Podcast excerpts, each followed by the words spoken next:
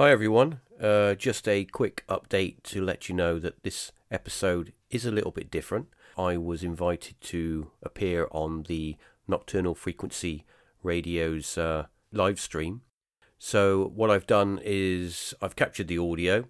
For those of you that haven't been to YouTube or don't really want to go to YouTube and watch it, you can download the audio and put it onto your device and listen to it with your headphones. Anyway, so it's two hours of uh, me basically rambling about all, all manner of things, all sorts. But uh, I hope you enjoy, and uh, I'll speak to you soon. Really, really thank and welcome Reeves Cook to the show. A very, very, very first time on the show. Um, thanks for coming on, Reeves. You're welcome. It's uh, it's it's certainly going to be an experience, I'm sure. Yes, yes. Um, and like I was saying, um, try. You know, it, it, yeah, try. And Q that you know, um, you know, our, our mutual f- friend Gareth, obviously, he kept saying you got to have Reeves on, you got to have him on, uh, especially when you talk about the paranormal as much as you guys and your interest in everything else. And so this is this is it, it's it's great to finally have you on. So awesome. And I know it's it, it's well, it's a little earlier there than we usually ask you to Yes. come on. So Yes. It is. and and uh, you know um, the a special broadcast for us here on, on Friday evening. Uh, we used to do uh, the odd Friday night show, but I mean it was usually what nine o'clock, right, Alex? Something like that. Yeah, usually around the same time. Yeah, something like that. So um, maybe Reeves just give a little bit uh, a background to the viewers and, and people who may not who know who Reeves Cook is. Well, I think most people that may have some inkling as to who I am would be from the Mindset Network and, of course, Paratalk, which we'll come into that a little bit later. Um, But uh, I have kind of been in the scene and in the network for maybe since early 2000s. So that's when I kind of got sort of properly onto the internet and started to di- discover things and stuff. So I think that uh, for me, sort of be you know who I am and where I come from is it's mainly with you know the the advent of nervous teeth and then it, that evolving into the mindset.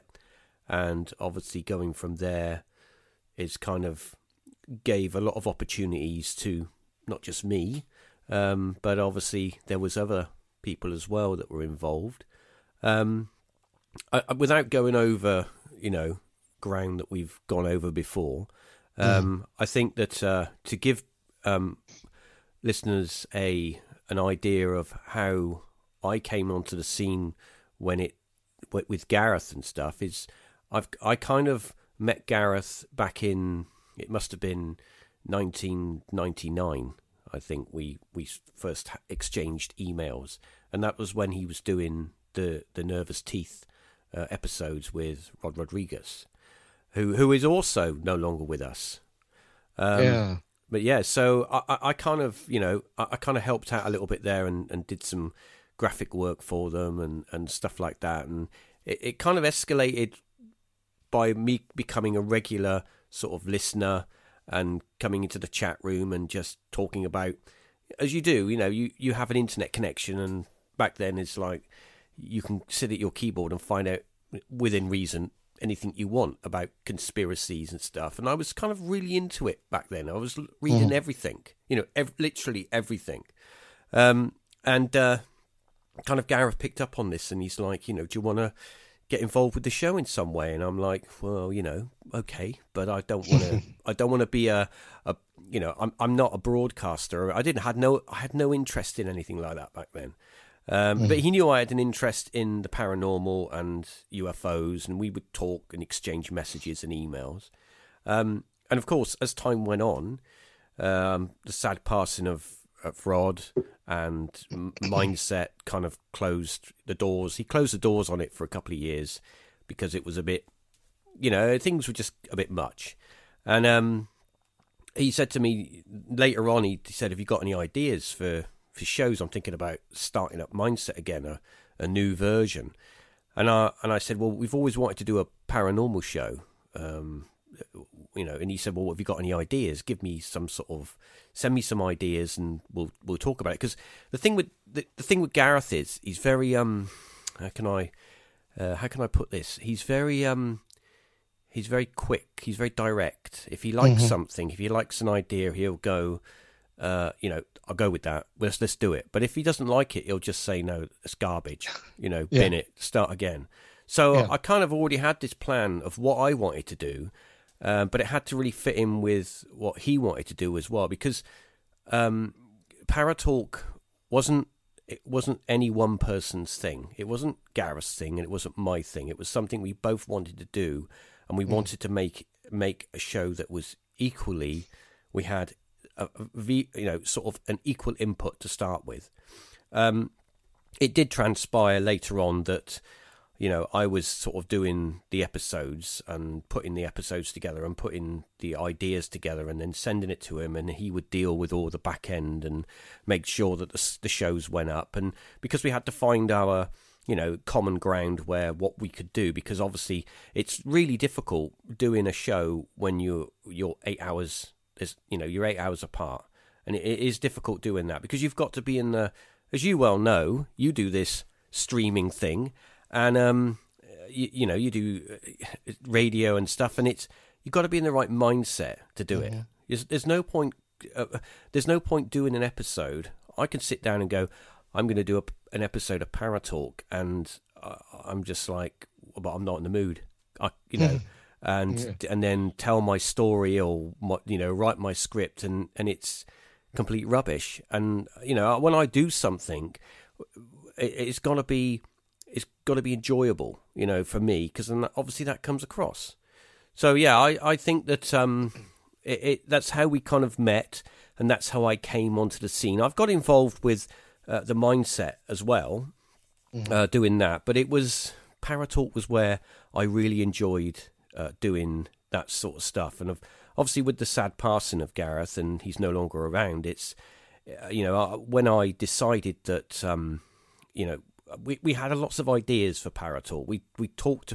We had this we had this amazing conversation about three or four months before uh, he he he died, and he he said, "What what do you want to do with Paratalk? What what what's your ideas?" And and I said, "Well, we could do this, or we could have guests on, and we could we, we you know we could sort of maybe bring in some other people, and you know get their opinions and get other YouTubers." And and he's like, "Well, I like those ideas. Let's let's let's do something." And we recorded a a bunch of episodes that would would would never be published because you know mm-hmm. I don't really keep I don't really keep notes and stuff. I I'll put an episode together once it's done. I move on to the next one, um, mm-hmm. and so those things aren't well. They are going to happen because um, I've kept Paratalk going. So it's they are going to happen in some way, but maybe not. They won't manifest in the way that kind of Gareth and I envision, envisioned us doing it on the original mm. what I mm. call the original Paratalk. Um, so, you know, obviously, with, when Gareth went, I'm kind of scratching my head and I'm thinking, what do I do? Do I continue Paratalk? Um, or do I just kind of throw the towel in and, and just, you know, think, well, it was fun. But then I thought, well, you've got a lot of people that listen to the show. Um, and at one point, Paratalk was the most popular episode going out regularly on the whole out of all the mindset even the mindset podcast it was more pop- popular than that and it was like well people like it people are downloading it and they're listening to it um, so i wanted to keep it going but i didn't want to i didn't want to sort of try and you know so or gareth's not here anymore but i'll bring someone else in and then we'll just carry on as before because you, you can't really do that you know i, I knew gareth for what 20, nearly 21 years and it mm-hmm. took us actually it took us 15 years to actually meet in person.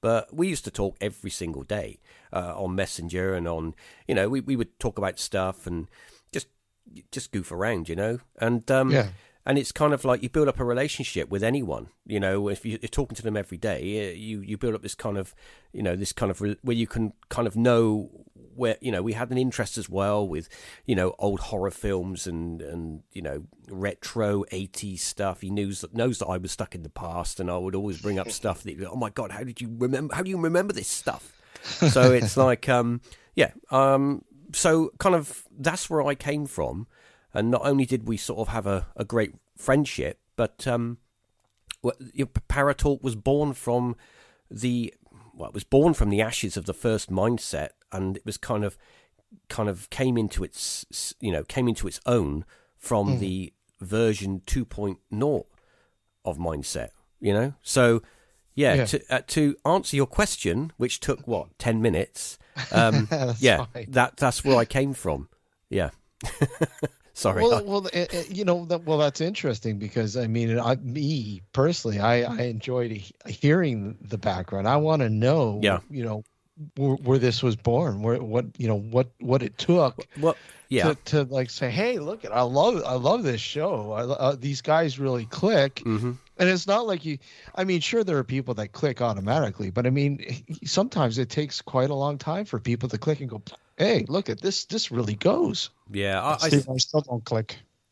yeah, I think um, I think that when you do a anything like this, you have to you have to be reasonably like-minded and you have to be mm. on the same page. But on the the flip side of it, it's always good if you kind of disagree on a few aspects, you know, so that you have that little bit of well, you know, I'll I'll agree with you because you disagree. You know, it's that kind of that thing. It's di- that dynamic, and I do miss that at the moment. Um, I do miss the whole dynamic, and one of the great things with uh, keeping Paratalk going is that that in some ways that dynamic will come back at some points in the episodes because um, you know I want to bring in uh, what I plan to bring in a few new people who are can contribute um, to the show. It might not be a regular thing.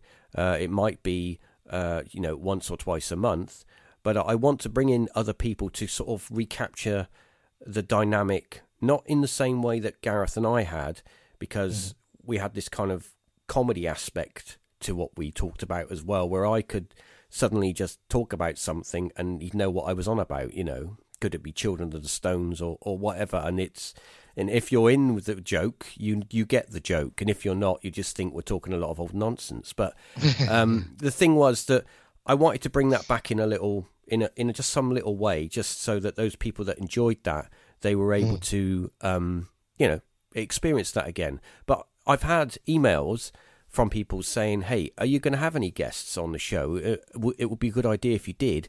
But also, mm. people saying to me, "I really like the direction you've gone in. I like that you pick a story and it's just you, the narration, and the story, and and that's it. There's no, you know, there's no extra stuff. It's just here it is. You know, chill out, put your headphones on, and and and and have a listen. You know, but I, I kind of I'm trying to cater. It's like anything. You you mm-hmm. you kind of put everything on the table and you think, right, what, what I know what works, but it's a complete mess. But I mm-hmm. kind of need to find out where I'm going. How often can I do this? How often can I put these shows out? I really want uh, Paratalk to grow, and I really want to mm-hmm. get it back sort of up to where it was, you know, two years ago. Um, but I also want to move it on to the next kind of, you know, the next run of the ladder where you are thinking, well, okay, now this is actually in a position where I can start to. Now, I, there's this word that everyone hates, and um, I'm sure you've heard of it. It's called monetarization. Um, yes. so, I, I want. So, put it this way. Um, it would be nice if Paratalk was able to earn money, right? But oh, yeah. I don't want Paratalk to. I don't want to say to people, "Oh, I've got a great show. You're really enjoying it, but now I want some money from you." I yeah, don't want to do that. Tough. I don't want to. I want anyone that wants to listen to the show can download it and listen to it. And I don't want to put a a paywall halfway through so they go, well, I'm really enjoying this episode, but hang on a minute, now I've got to pay $5. You know, I d- I don't yeah. want that. Um, so the only thing that's left for me is either sponsorship or advertising. Putting, you know, like you, you know, put it on YouTube or, or mm. whatever. So there are those options, you know, that I am considering. But that's I don't ever want to. We, Gareth and I had this, um, uh, we had this kind of agreement where if we were going to do a show, uh, even if it was monetized, it would still have to be free. You you Yeah. couldn't just say, "Oh, it's all now." It's, you know, we had a pay when when we. If you understand to me, please that that that. Do you know how difficult it was to make Gareth put up a Patreon? He just did not want to do it. You I know. you, you would that, say yeah. to him, I'd say to him, look, mate, we we've got to do, so, we got to go to the next level here, and you know, there are people out there that want to support the show because, I mean, we, you know, he had his own server that cost a lot of money. And every every year it was hundreds and hundreds and hundreds of dollars he was paying out for data transfer. It was all you know, and he would didn't he had all the best stuff. It was none of this sort of cheapo hosting. It was all proper, you know, proper stuff. And um, it, it was costing money, and he was paying it. And it's like, you know, we've got to the show has got to sort of earn its keep a little bit. So I mean, we put a Patreon up, and we were kind of, you know, we we we went onto YouTube, and we were kind of doing the whole YouTube thing. Um, and it was, you know, it was growing, and uh, people were joining, and we were doing it in a way that no one felt like they had to spend any money. It was like you don't have to spend any money if you don't want to. And I always look at the point where, as I just said, it's, I, you know, a lot of people don't care. They're like, oh, you know, I'll chuck you a few a few dollars a month. That's no big deal to me. But I I care that they're happy with what they've got and they don't feel that they're being taken advantage of because, you know, Yeah. you you got to kind of it's like look it's it's a hobby or it's a it's a business you know and the way i look at at it is that if you want to you know there are most probably i'm don't want to offend people but I- i'm just the way i look at it is that if you want to uh, grow something and move it on you must look at it like a business you Mhm. have to think you have to think right how can i offer a quality product to people that want to you know that want to download it want to listen to it want to support the show uh, but at the same time how can i have it so that those there are people out there that are on really tight budgets you know and they really enjoy the show Oh, yeah. I want to make it free to them. So we had this kind of understanding where it has to be available to everyone, and that was the same with mindset and and everything that we did. Mhm. And and it's kind of still the same now. I, I- I think that.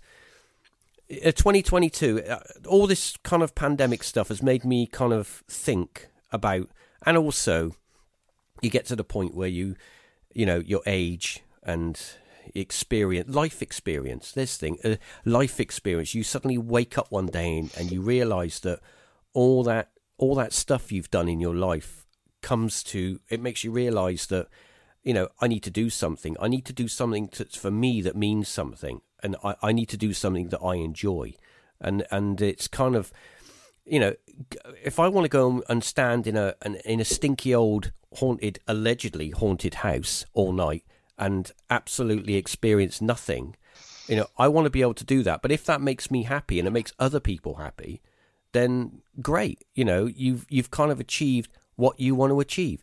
But I, you you kind of get to an age where you think I, I want to start doing stuff that I'm enjoying, and and you look at stuff uh, like like Paratalk, and you Mhm. think you know.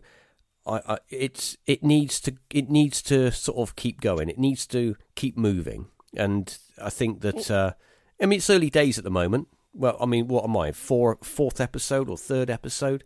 There's other episodes in the bag, But and there's tho- a- those episodes have substance. That's what I love Yeah. about it. Even though, even though there's, you know, they're the length is, it- they're not lengthy, but No. it doesn't matter. The subject matter is amazing. You got, you have really done a great job.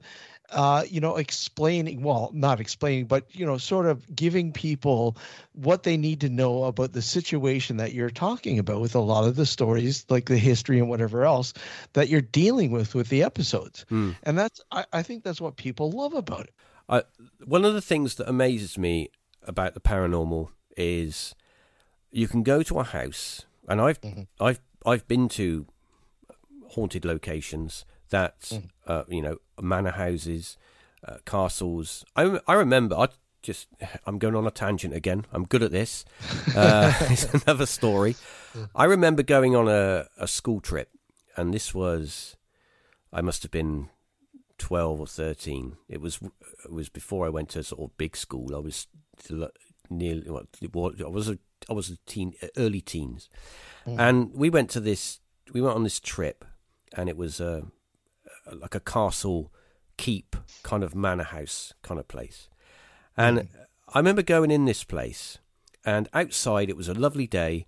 It wasn't like grim or anything like that. It was a nice day, school trip. You know, school trips are school trips, and um, we go in this house, and for immediately it was this it was like this um, repressive kind of angry atmosphere and mm. i said to my mate it feels weird in here and he was like well it's you know it's an old house isn't it but i was like no it just feels weird now i'm I, like i just don't i'm i'm not derek Acorah. i'm not psychic okay I'm, I'm come not, on, you're supposed to say what I say I'm, all the time. I'm not. I'm as psychic dumb as they come. yeah, I'm. I'm not. I, I, okay, I think everyone is uh, to a certain degree. I think we're yeah. all sensitive to the environment around us, um, and I think a lot of that is to do with going back to the olden days when you know big tigers would chase us. Um, mm. But I do think that when you do go in these buildings and there's hundreds and hundreds of years of history where people have lived in them and things have gone on. People have been murdered. You know, people have been angry. You know, get back in the, those days, you know, if they didn't like you, they chuck you down a hole in the front room, and you just and then carry on having their dinner. You know, you go down the mm. oubliette, you know, and you stay there, and that's it. You rot, and um, that kind of, you know, I think that that in some way affects the building, uh, the atmosphere. And when I went into that building, I could feel that was kind of like the that was one of my first experience of, in a way, my first experience of the uh, what I would call the paranormal. I didn't mm-hmm. see any.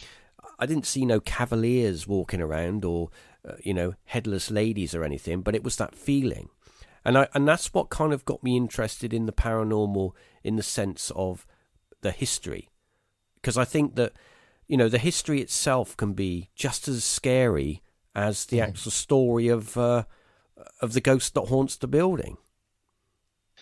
So, you know, and I, I was going to ask you because you, you sort of mentioned something that was intriguing there uh, a little bit there. Um, so you're a huge proponent of, of of of the theory then of you entering a location that's you know reportedly to be haunted. Yeah and you you yourself entering that building will change the dynamic your energy so to speak and everything else yeah. will change the dynamic of that sort of haunting if you will mm-hmm. um, I, I, think that uh, it, it, i understand what you're saying and that yeah. uh, there is well, okay, so we can go down that rabbit hole a little bit further if you want. um, sure. So basically, right, you go into a location that has mm alleged paranormal activity, mm-hmm. um, and you, you you you don't go in, all right? Your your your mate goes in, and he walks sure. around, and he goes, "Load of old nonsense. There's nothing going on here." You know, I don't exp- I don't feel nothing. I don't experience nothing. And then you go in, and you feel sad, or you feel anxious, or you see something, or experience something. So what we have here is an individual acting as a catalyst for paranormal phenomenon. That says a lot about are we, as individuals, are we uh, some form of electronic or atmospheric or environmental triggers as individuals? So, does does that mean that what you what you personally believe, and say you do believe in ghosts and your mate doesn't believe in ghosts, and he yeah. sees nothing and you experience something, is it a need that you want to see something that you pick up on past events?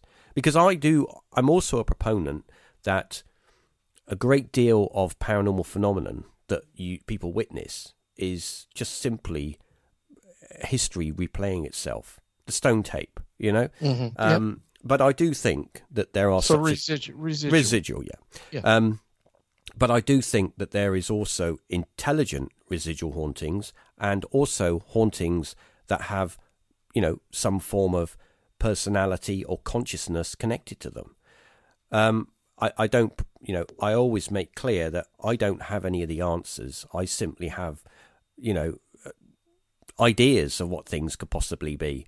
Um, but I do think that a large number of uh, paranormal phenomenon that you get in these, especially the older locations, uh, is a, some form of residual haunting that's been mm-hmm. the, the, the environment has been impregnated into. Well, for example, if you look at the case uh, in Kenfig in South Wales of the Prince of Wales pub, um, two en- two electrical engineers. They th- there was a at the back of the pub. There is a large building, and it's a function, a large. Think of it as an, a function hall, but this mm-hmm. this large hall goes back many many hundreds of years. It used to be in the olden days. It was um, like a, a courthouse, and many people from this place, this courthouse, were sentenced to death to hang. So obviously that's not a good thing, and the people that's in there that says you know today you're going to hang. You can imagine the emotion that's let out in that in that building. So mm-hmm. obviously over the time, over the years, the building has changed its you know its usage, and now it's part of the pub, and it's you know it's a function room. Mm-hmm. They were experiencing back in the, I think it was the eighties. The landlord he would uh, he would say, I, I you know I'm hearing stuff from the function room. I'm hearing noises like people talking, and I can hear music. I can hear like, and when I go and investigate it, I there's nothing there. So a couple of the locals were electrical engineers. They would, you know, they come to the pub and um, they say, "Look, can we run some experiments?"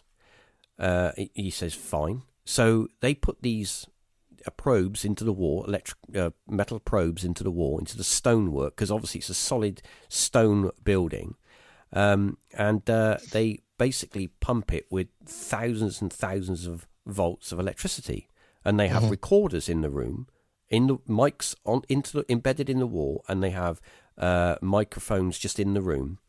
And some of the recordings they get back are you can hear uh, chains, you can hear what sounds like a drawbridge, you can hear people talking, um, and their their theory is that because a lot of the uh, the buildings back in those days were you know there was a lot of quartz in in the stone and that in some way there's also like you know silica and stuff, and and and that that acts like a a giant tape recorder, and especially quartz, especially yeah. quartz, and that that in some way when you charge that, it cut you can let release it into the you know into the environment, and that what they were recording and capturing was sounds basically of the past, but later on, uh, many many years later, a BBC uh, sound engineer were they did a news report on on the on the building, and they left him his equipment in. They locked it in the room overnight. Uh, he had a couple of DAT players and some microphones set up just just in the room. Mm-hmm. And uh, in the morning, when he they collected the stuff, they asked, you know, did you capture anything? He said, well, actually, I did. And when he plays back the recording, you can clearly you can clearly hear what sounds like um, the the butt of a walking stick knocking on on a, on the wooden floor, or it could have been well. Somebody else suggests that it could have been a judge judge's hammer, you know, because mm-hmm. it was that sort of thing. Um, yeah. So and, and there was no one in the room. The room, the whole building was locked up and it was sealed. And he recorded something. So I do think that a lot of these sounds and what people experience are in residual in some way, but also I think that the individual themselves plays a really big part in them experiencing what they experience. You, you know what, Reeves? Uh, Alex, do you do you have the strange sounds at DeForest loaded up?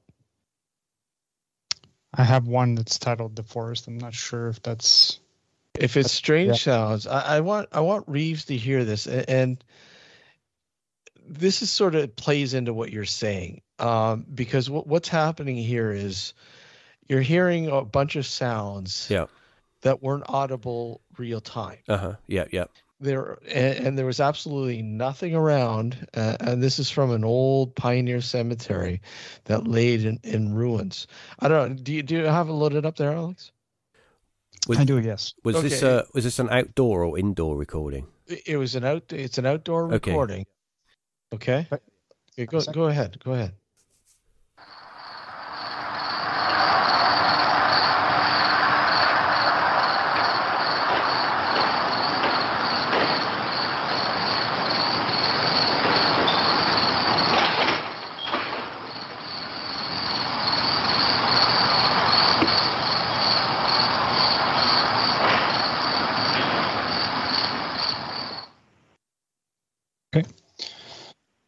Sounds like uh, doors or something opening and closing or being moved.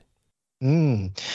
Um, now, given the area, uh, given the area, there there was an old mansion uh, just off to the north of of this old pioneer cemetery that was included with the, the land.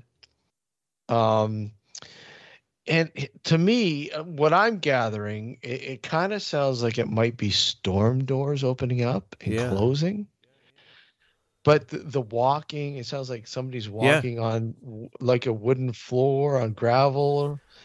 And, and again, this none of this was audible, or uh, there's nothing in the area that would lead into this. It just it, it was incredibly eerie. And there's no house nearby, if I remember correctly. Not not uh, to, not to the extent where you're hearing it. Right. Uh, I mean, close it's a house further away, but you wouldn't Yeah. be able to capture that. Exactly. It, it's interesting uh, because uh, there are a number of times when investigators have gone into, uh, you know, a haunted or, or buildings that have got activity, and Mhm. when they do EVP or they just do, you know, stationary remote recording, uh, they Yeah. don't they don't pick up anything, and yet when they'll review their tapes, they'll have Mhm. whispers or knocks or clicks. Um, it. I tried finding it earlier. I had a copy of. Um, uh, there was twice. I think it was twice that Gareth and I caught uh, anomalous voices on when we were recording a podcast. Yeah, I, I think Gareth played one of them for for us one time. Very strange. yeah.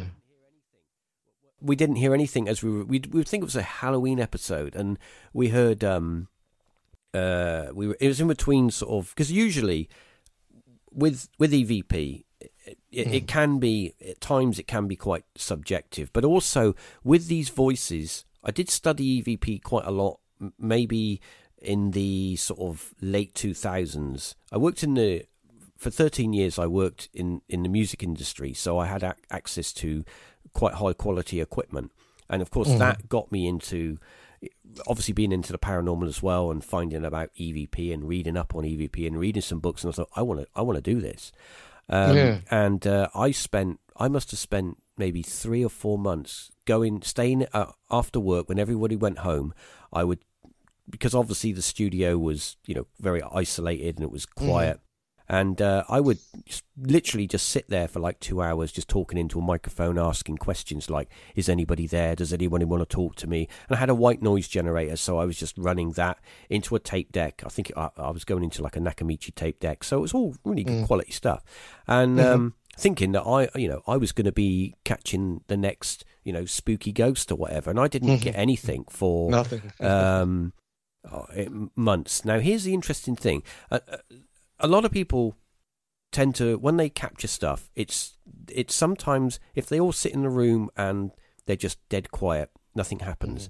But Yeah. as soon as they start to get, you know, relax and start to joke around and create a little bit of an energy, a little bit That's of a sort happens. of atmosphere, that things start to happen. Mhm. And that's what happened on the night when I caught stuff. I was with a friend of mine, and we had a couple of beers, and we were at the studio, and uh, we had a couple of beers, and he was he didn't really record, you know, he didn't really sort of believe it, and he had the microphone, and he was like going, "Woo, no, I'm the ghost," and all this stuff, and uh, and then I said, "Look, please, just be serious and just just ask some questions."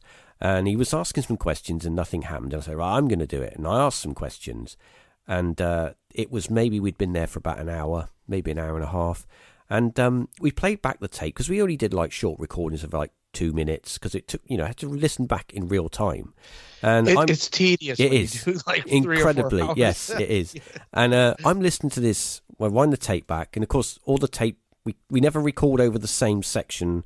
Uh, twice, so we, re- Yeah. you know, we have to go back to the next part and then, you know, did it in blocks. And so I'm listening to this section, and uh, I'm all I'm hearing is white noise. But then I hear this kind of static click, and I'm like, okay. Immediately, I'm thinking I've not heard anything like that, like that before. Kind of didn't think about it. Maybe about ten seconds later, I, I clearly hear, and this is Class A. I clearly, as if somebody I'd given the microphone to them. I clearly hear a um, a, uh, a, a like a lady's voice, and it was maybe it was quite posh, I would say it was like what a Victorian lady maybe talked like, you know, very sort of, you know, like the films in the fifties and and, Mhm. and that. They're all the, you know, they, everybody had kind of talked a little bit posh, and um, it said uh, it said yes, and I'm like, I, at that point, I'm kind of transfixed in, you know, that's all that matters is what's in my headphones, and and then maybe about ten, maybe twenty seconds later, there's some more kind of clicking or like static, and then I hear a a man's voice saying quite clearly, "Please reply." And Oh, I, wow. I, I tell you, I, I took my headphones off, and my my friend who was with me, I, I gave him the headphones, and I, I wound the tape back, and I said, Mm. "Mate, just can you just listen to that?" Because I thought I was going a bit. I thought I was just listening, hearing stuff, and uh, he listened to it, uh, and he took the headphones off, and, and he said, oh, "I'm going home. I don't." And, I, and he wouldn't talk about it. He just would not talk. He said, "I said, dude, what did you hear?" He goes, "I don't know what I heard. I'm going home." And uh, and he went, and I'm like, I'm left there on my own, thinking. Well, I don't want to do this again at the moment because I don't know what's on that tape. I don't know if I'm talking to the devil. You know what I mean? I don't know. You're So- opening a door, Yeah. Reeves. Uh, many. I remember. I, I remember speaking to somebody at a an event, and uh, really nice lady. Okay, really nice lady, very knowledgeable on uh, many aspects of the paranormal, and uh, she says. Um, uh, we're just chatting, and I'm because this is this is in the days when I was quite new to it and, and, and really really enthusiastic about things, and uh, I'm chatting to her, and, and I say say to her, well, yeah, of course, uh, I'm thinking about getting a Ouija board, and I, and uh, she's going, you don't ever want to get one of those, my love, that you're opening up a gateway to hell, and I'm like, Yeah. I, I'm like thinking to myself, um, uh, you know, I had these visions of like my house disappearing into the ground and stuff, and and I remember a story. Um, and you, I mean, I'm going to go back a bit now. I'm going to go back to sort of, uh, well, many many years. I, Mm. I was I was very friendly uh, with um the late another another late actually Lou Gentile. Uh, oh wow! yeah. So I was a huge Lin, uh, Lou uh, fan. I, I used to love his show. Uh, well, yeah, and uh, well, his show was great if he could hold back his temper. Because sometimes he would get so angry with people that he would just say, "That's it, the show's over," and then he would just hang up. And I'm like, "Lou, what are you Oh. doing?" And he's like, "I'm done, dude. I'm done. I'm giving Well, it up." you know, you know, I, I got a kick out of it when when he uh, he took the uh, James Randi challenge. yes. oh, he had a really, uh, he had a really, did have a thing about that. Yeah, That's my money. I'm going to prove Yeah. it. That's my money. yeah. And then, he did the and thing then with the EVPs, right? Yes, he says, that's right. I can I can get an Yeah. EVP anytime. I, I must say that um, some of the EVPs he sent me were. I mean, he used to capture some very, very scary EVP. I remember talking to him once. He was outside of a an asylum and he was doing an investigation. He was in his car, and I was talking to him over, like you know, just like over the internet.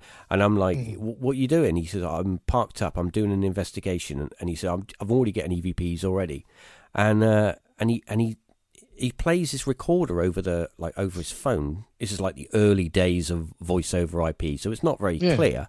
And Yeah. he and he plays it, and all I can hear is like I go, all I can hear is sounds like swear words, and he's going, Mhm. "Yep, definitely something going on here." And I'm like, Lou, do you want to go in there with all that? And it some of the stories that he would tell, and he used to, he was very friendly with a a priest that used to do exorcisms, and he would go with this priest sometimes Mhm. to document what he was doing. And some of the stories that he would tell me, he went into a building. There was a guy who had who had a spate of incredible bad luck, uh, and it was he went to the he ended up going to the to the to the clergy to the church Mhm. um, because everything he did in his life went went wrong. He lost his job. He Mm. know, got into problems. He got into lots of debt, and and it, and he tried to do the right thing, and it was everything he did went wrong. He went to the clergy and he said, "Look, I think I think I'm um, I think I'm cursed. I think uh, you know I think there's a there's a devil in me or something." Um, and he basically he got directed to this this this this priest and and Lou came along to to witness this thing and and some of the stuff he told me he said that he was uh, in the room with this guy and that the furniture was was was moving and and that there was sounds in the room there were smells in the room and he said it was just completely bizarre. And when you listen to stuff like that, and Mhm. and you know, it's kind of like you you think to yourself, you know. Uh, uh, how would I act? I, Yeah. Well, I know how I would. I would have most. Probably, I'd be. I'd be back at home watching telly, eating crisps because I'm like. I don't want none of that. Thanks. But uh, how do you? How does? How do you sort of when you're in that environment and that's something like that happens? How how do you? How do you respond? How how does that? You know, how does It's that tough. affect you? Because I've never, uh, you know, I, I've had experiences when I'm. Mm. I live in a. I live in a very well. I'm say very old. I live in an a, a, um, um, a late 18th century. Well, I'm going to say it this way, but I, I'm not a king or anything. I live in an 18th century mansion, but it's not mine. Yeah. Okay, I rent Yeah. an apartment in it because they Yeah, convert because there's so many. It's a massive building. It, Yeah. it- you know, it's converted into apartments. Yeah. And um, where I live, uh, the the the the old part is where I sleep, and it used to be. It's got steps at the front of it, which come down to my bay window, which is, I reckon, that is where the servants would bring stuff because obviously you'd never have deliveries and that at the front door. You know, would- you Yeah. know, all the food and stuff would be, and the servants would come through the bottom of the house through the basement. So I'm Yeah. kind of living in the basement in a way. Although the house does go deeper because next door the apartment goes down another level, but I'm just below like the ground floor. But anyway, when I first moved, I've lived in here a number of years, and uh, when I first moved in here, the Mhm. the front part of where I live is kind of built, I would say, in the seventies, so it's quite modern, quite Mhm. and the the back part is where I sleep. Now, when I when I first moved in here, I was moving stuff in. I told Gareth this. I was moving stuff in, and my door was open, and. I I felt as if there's something ran past my legs, like a like a cat or a, something like that, somewhat small, and Okay. um, I, I kind of looked down and looked down this way. This is like a hallway that goes back to the back of the apartment, and I thought, oh, you know, the bleeding cat in my ass, isn't there? It's not my cat. But um, and I had this kind of thing of trying to you know chase this cat around, and uh, but there was no cat. There was nothing, but f- it actually felt like something ran between my legs, and uh, it was weird. And Damn, damn pussy. yeah, well, it's just weird. It's just weird. And also, when I'm this is another weird thing. When I'm in bed, where the window is, right, where it's got steps. The steps are still there. They left the steps there. You can walk down the steps to the window, and you can't go anywhere. Well, I suppose you could clean the window, but yeah, I've yet to do that, and I've been here for four years. But there you go. Um, the, the the thing is that you, when you come down the steps and you're by the window, which used to be a doorway, so they put a window in. When I'm in bed, I always get the feeling that I want to look towards the window. I, I don't know what it is. So I'm in bed and I'm looking to my right towards Yeah. the window because I feel all the time that yeah, there's something not something there, but because that's part of the room where I need to be looking. And I think that that I've thought about this and maybe in the olden days, back in the olden days, way before the 1980s, The olden days. the olden days, uh, I, I'm thinking, right, that maybe, maybe that because there was so much activity going in and out of there, maybe that was like a main, the main route where all the servants would come in and out and stuff. Because obviously, back in the old days, all the servants would work in the basement. They do all the cooking and the cleaning and that. Yeah. And at night, when because a lot of them would stay, because a lot of these buildings are three to four story, they would mm-hmm. stay in the roof, you know, up in the attic. That's you know, mm-hmm. they would, they obviously they would work in the house and do the fires and Yeah. all the things, but they wouldn't really be seen unless they needed to be. So I'm thinking maybe because there was a lot of activity that in some way that part of the house has been imprinted with something and maybe I'm subconsciously picking up on it. Not I'm not psychic. I'm I'm you know, I'm not I'm not saying that I'm psychic. I don't I'm no, I'm not. But maybe in some way uh, subconsciously I'm picking up on that. Um, Mm. But yeah, so I I don't even know what I was talking about. I went off on a complete tangent there, and I okay. completely lost my train of thought of what your original question was. Well, we're, we're going to take a quick break here. Okay, Uh, we're, we'll, we'll take a quick break and uh, we'll pick it up when we come back. Uh, you know, it, it, that's the whole point, though, Reeves. This is why we do this and, and keep it open because the conversation it, it just it flows and I love it. And Okay. I want to thank you again for joining us tonight. You're welcome. All right, so hold tight, folks. We'll be right back. You're uh, watching Nocturnal Frequency Radio. Back to the paranormal aspect of things. Now, I wanted to ask you, Reeves, why the paranormal? I mean, what what brought you Ah, into the realm of the Okay, paranormal? I mean, yes. what what interests you? What sparked your interest? funny enough, I have a story about that. Um, right, so we need to go all the way back to when I was a young kid, and I was maybe six or seven years old. My my my late father, who's no longer with us, but yeah, but uh, he was totally into the whole UFOs. Um, he was a member of the British UFO Society, uh, a paid up member. He would go to the meetings. He would, you know, uh, get all the pamphlets and everything. Uh, he would buy all the books at the time, Jacques Vallée and so on, uh, Danica, von Daniken, and you know, he he had all the books. Uh, quite a nice, you know, nice little library. I've inherited some of those from back in the day. Uh, so uh, he was the kind of catalyst for me to be interested in UFOs to start with. I didn't have any interest in in ghosts or or hauntings or anything like that. I couldn't. I wasn't at an age where I could kind of really understand. To me, a ghost back then was someone with a sheet over their head. That was a ghost. The sort of thing you'd see on Scooby Doo, you know. Yeah, I was Um, going to say Scooby Doo. Yeah, but UFOs because the whole I think with with aliens and you know sci-fi, Flash Gordon, that I kind of understood you know a little bit more what a UFO possibly was, and it had spacemen in it, and and uh, in my little child head, that's you know I kind of went towards that. Now, of course, that's that's me. You know, I'd look at my dad's books and I'd look at all the pictures and stuff, and I didn't read anything. I was only a little kid and I didn't have no interest. I just wanted to do pictures.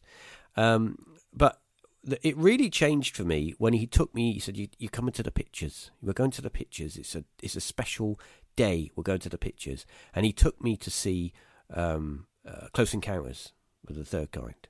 Oh, Uh, you know, the the epic Classic. that is. classic. And I remember being there with my dad and my brother, and I'm I was completely brainwashed by the film. I couldn't take my eyes off the screen. I couldn't. To me, it was just an epic film. I just, I, you know, I was just like, wow. I mean, first you are you're wowed by you get wowed when you're a child by the likes of Star Wars. You go and see that, and it's like, you know, oh my god. And then you see Mhm. like Close Encounters as well, and it's like, oh my double god, you know. And um, I really got into it from that point on. And uh, he started to give me his books and stuff and magazines, and I would look at them and, uh, you know, read them well, as best I could. As I say, I didn't really read them. But it was later on that I started to uh, get an interest in, uh, in, in the wider field of the paranormal and ghosts and mi- other mysteries uh, when, of course, thanks to uh, the great Arthur C. Clarke. And Oh, you know, uh, um, he would the, the, the TV the TV series, you know, Arthur C. Clarke's Mysterious World, and he would bring you know the the shows because we didn't have. I mean, of course, I've watched them now, but we didn't have uh, the great In Search of. You know, we didn't have anything like that. uh, You know, at the Mhm. time, but we I've seen them si- have since, but and they're just Yeah. as great. They're they're on the same level as Arthur C. Clarke, you know, over here, and and I would watch all these episodes. I think it was on. I think it was half past seven on a Sunday evening. So I had to time it just right. Because being a kid, I had to have my bath and have my dinner. So I'd watch it just before I went to bed. You know, it's like I had to time it right. And I was lucky enough because my dad was into it all, so he'd let us watch it. so um, he'd let you watch it. Awesome. Yeah. Yeah, yeah. So I mean, we were seeing like you know the Loch Ness monster and uh, you know human combustion and and all this stuff, and I'm seeing all this stuff, and my little brain is kind of like going, "Wow, this is this is just this is amazing." It's not just you, and of course they had some great UFO cases on there. Um, and of course, I just started to really get an interest for it. And of course, by that time, I was a little bit older, and I was buying the magazines, and I was buying the Unexplained magazine and reading it, and I was actually reading it and sort of digesting all this information and learning about the cases, and and really starting to get a, a, an appetite for it. Now, if we go forward to about nineteen, oh, you get old, you start forgetting dates, but it must have been 1981, 82. Okay. My friend, we used to live in a house, and this house backed onto a very large cricket field. And be, being backing on, it's relevant. So backing onto a cricket field, there's no there's no street lighting, so it's completely dark. So you don't get Okay. any of that kind of light pollution. There was lights, there were lights around, but there wasn't direct lighting. You know, it was you could see the night sky. I know Um, it's creepy. It, it was a bit part, creepy, yeah. It was Yeah. a bit. Um, and uh, I'm, of course, you're at that age where you want to have a, a, a, a sneaky cigarette.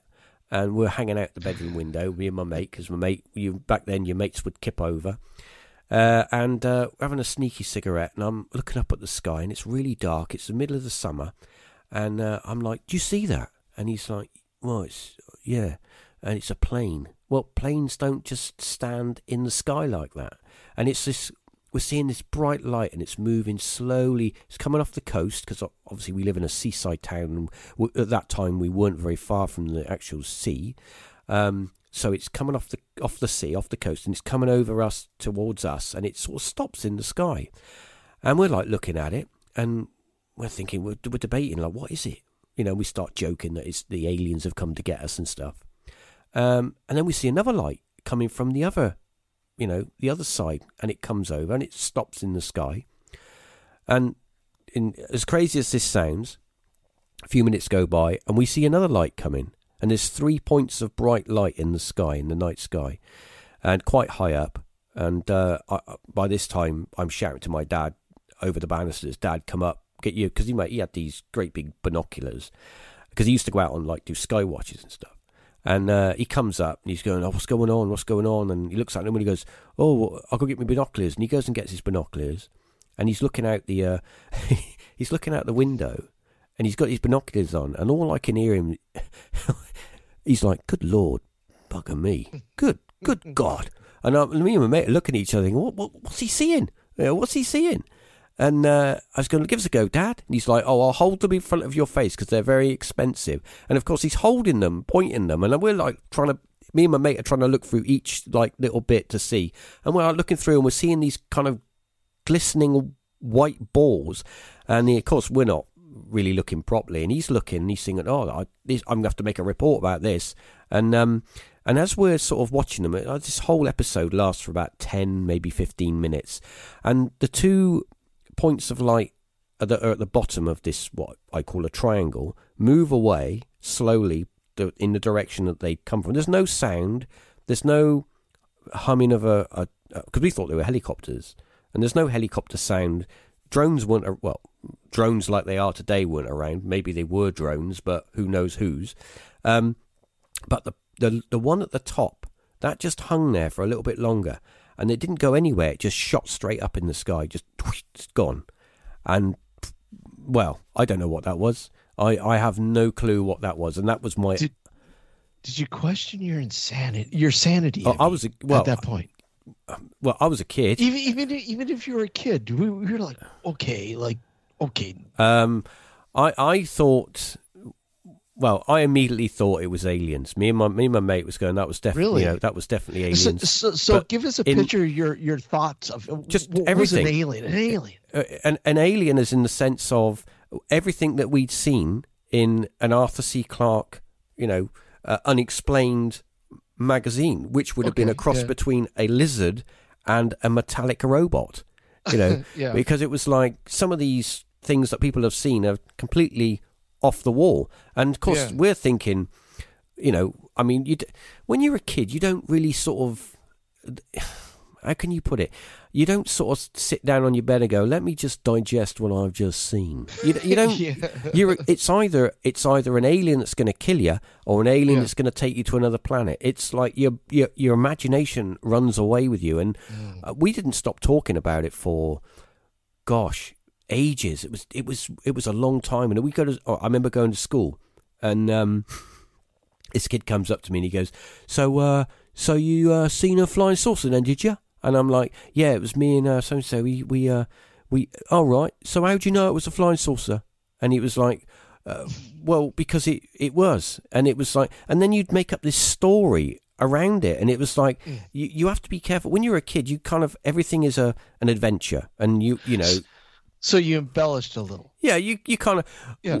and and and we're just sort of like yeah, well, it, it was me. I'm obviously special because it's you know, and you start making all these kind of crazy things up. But you know, and you, you think about it, when you're older, you think back and think, well, you know, you definitely saw something.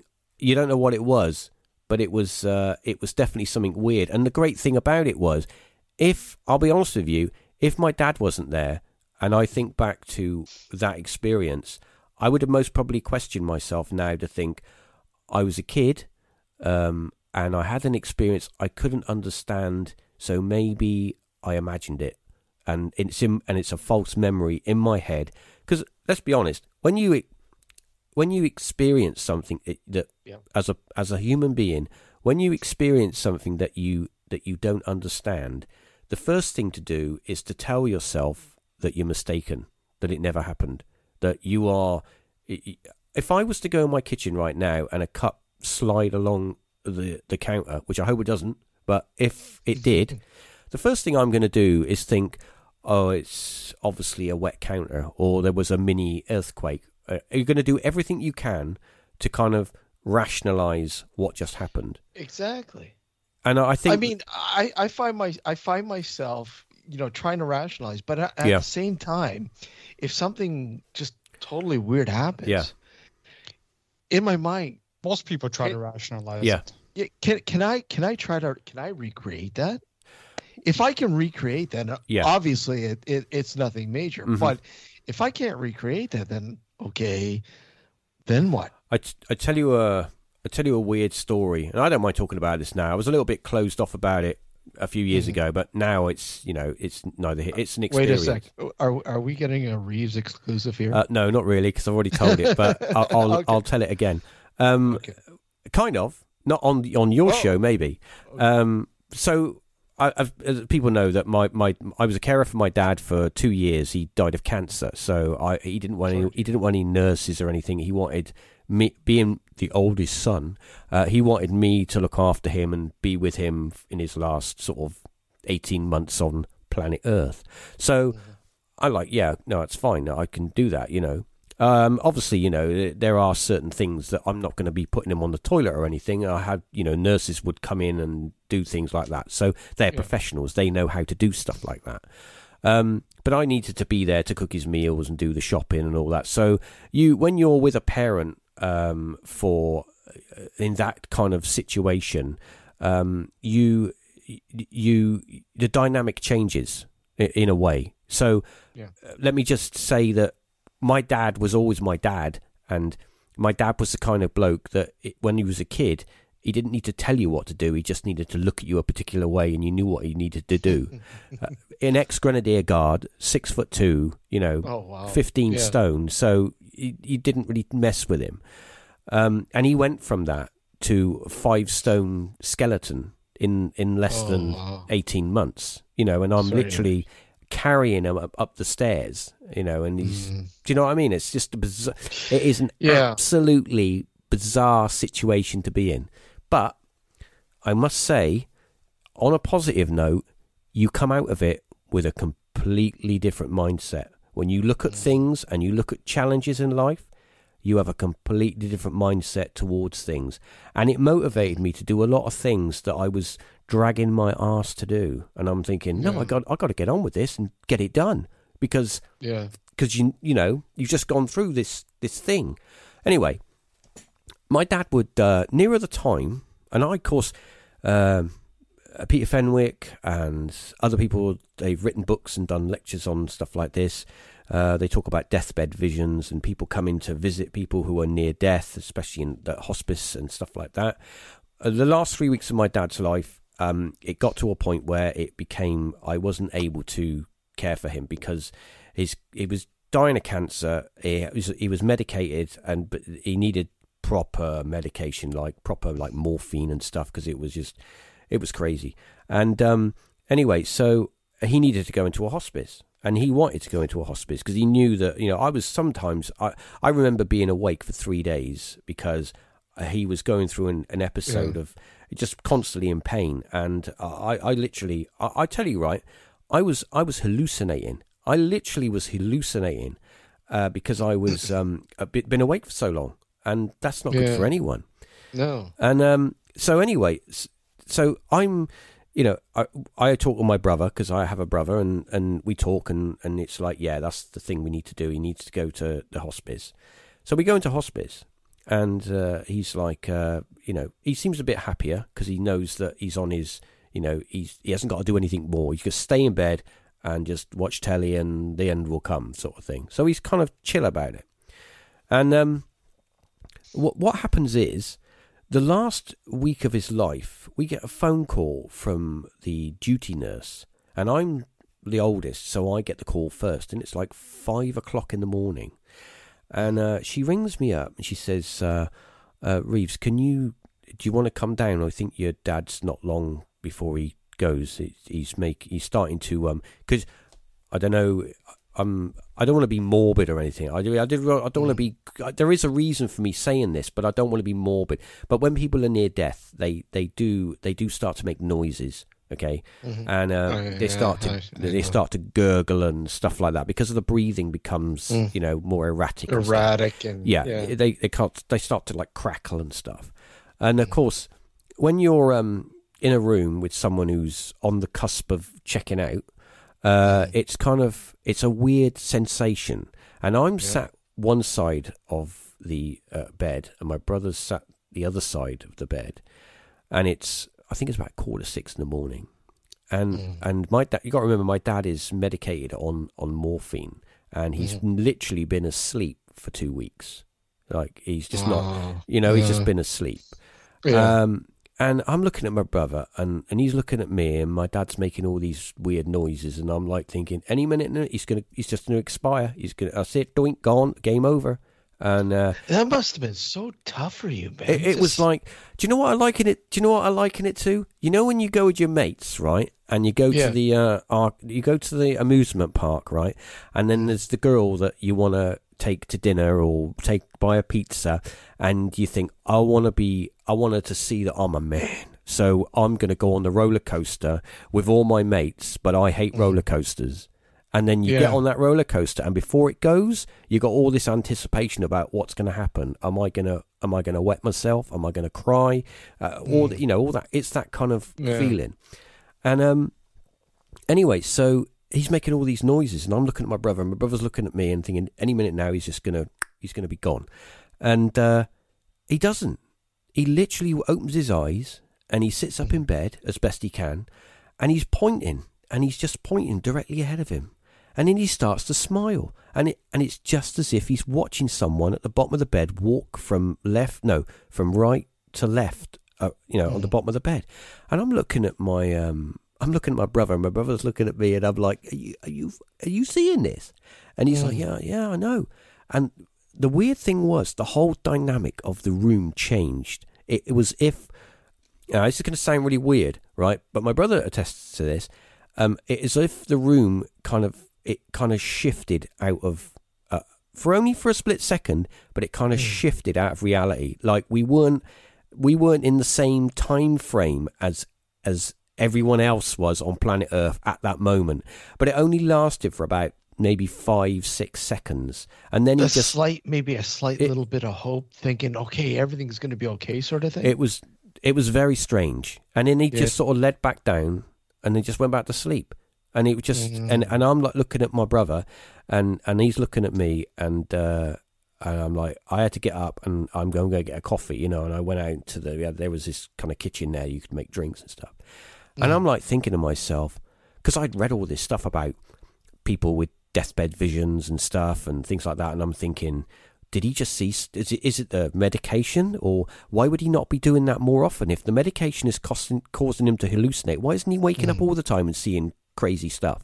Why would he do it at that moment, at the point of him nearly dying, uh, when he's clearly seeing something in his mind or whatever? Because but why would we feel that the room changed? Is that us? Is that our own? Are we just kind of reacting to him? Or is what's going on there? And it was you guys are sensing Yeah. like you said a shift it's it was a weird it was that, that perhaps some- something else was there Yeah. with you guys Well, I don't know. Um, I mean, there are there are cases out there where uh, there's been family members in rooms and and they've noticed people in the room that they don't know who they are, and then slightly after the person's passed away, the person that was in the group that nobody knew who they were is no longer in the group. So there are cases like that, but uh, I wouldn't experience anything like that. But it was. Um, Anyway, so yeah, so maybe uh, it was maybe a few days later that my dad did pass away. Early one morning, we got a phone call, and the nurse said, "I'm very sorry to say that your your dad is he's, he's, he's uh, we we weren't able to be there because he literally passed in his sleep, so he couldn't be there 24 hours a day. But yeah, yeah.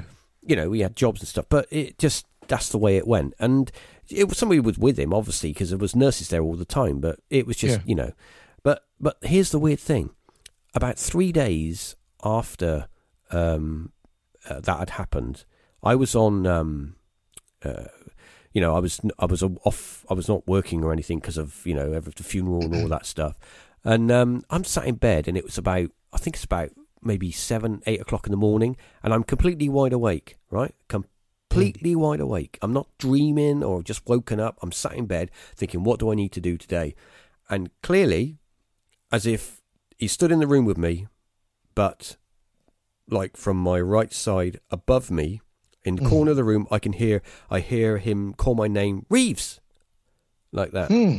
And I, I, I look and I'm thinking, what? You know, I'm I'm thinking, my dad just called my name, and I, in my room, and there's nothing there.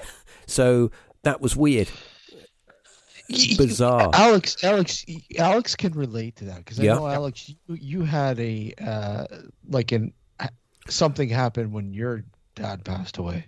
yeah, my dad passed away of cancer as well. Um, the night he, my my experience was the very night he passed.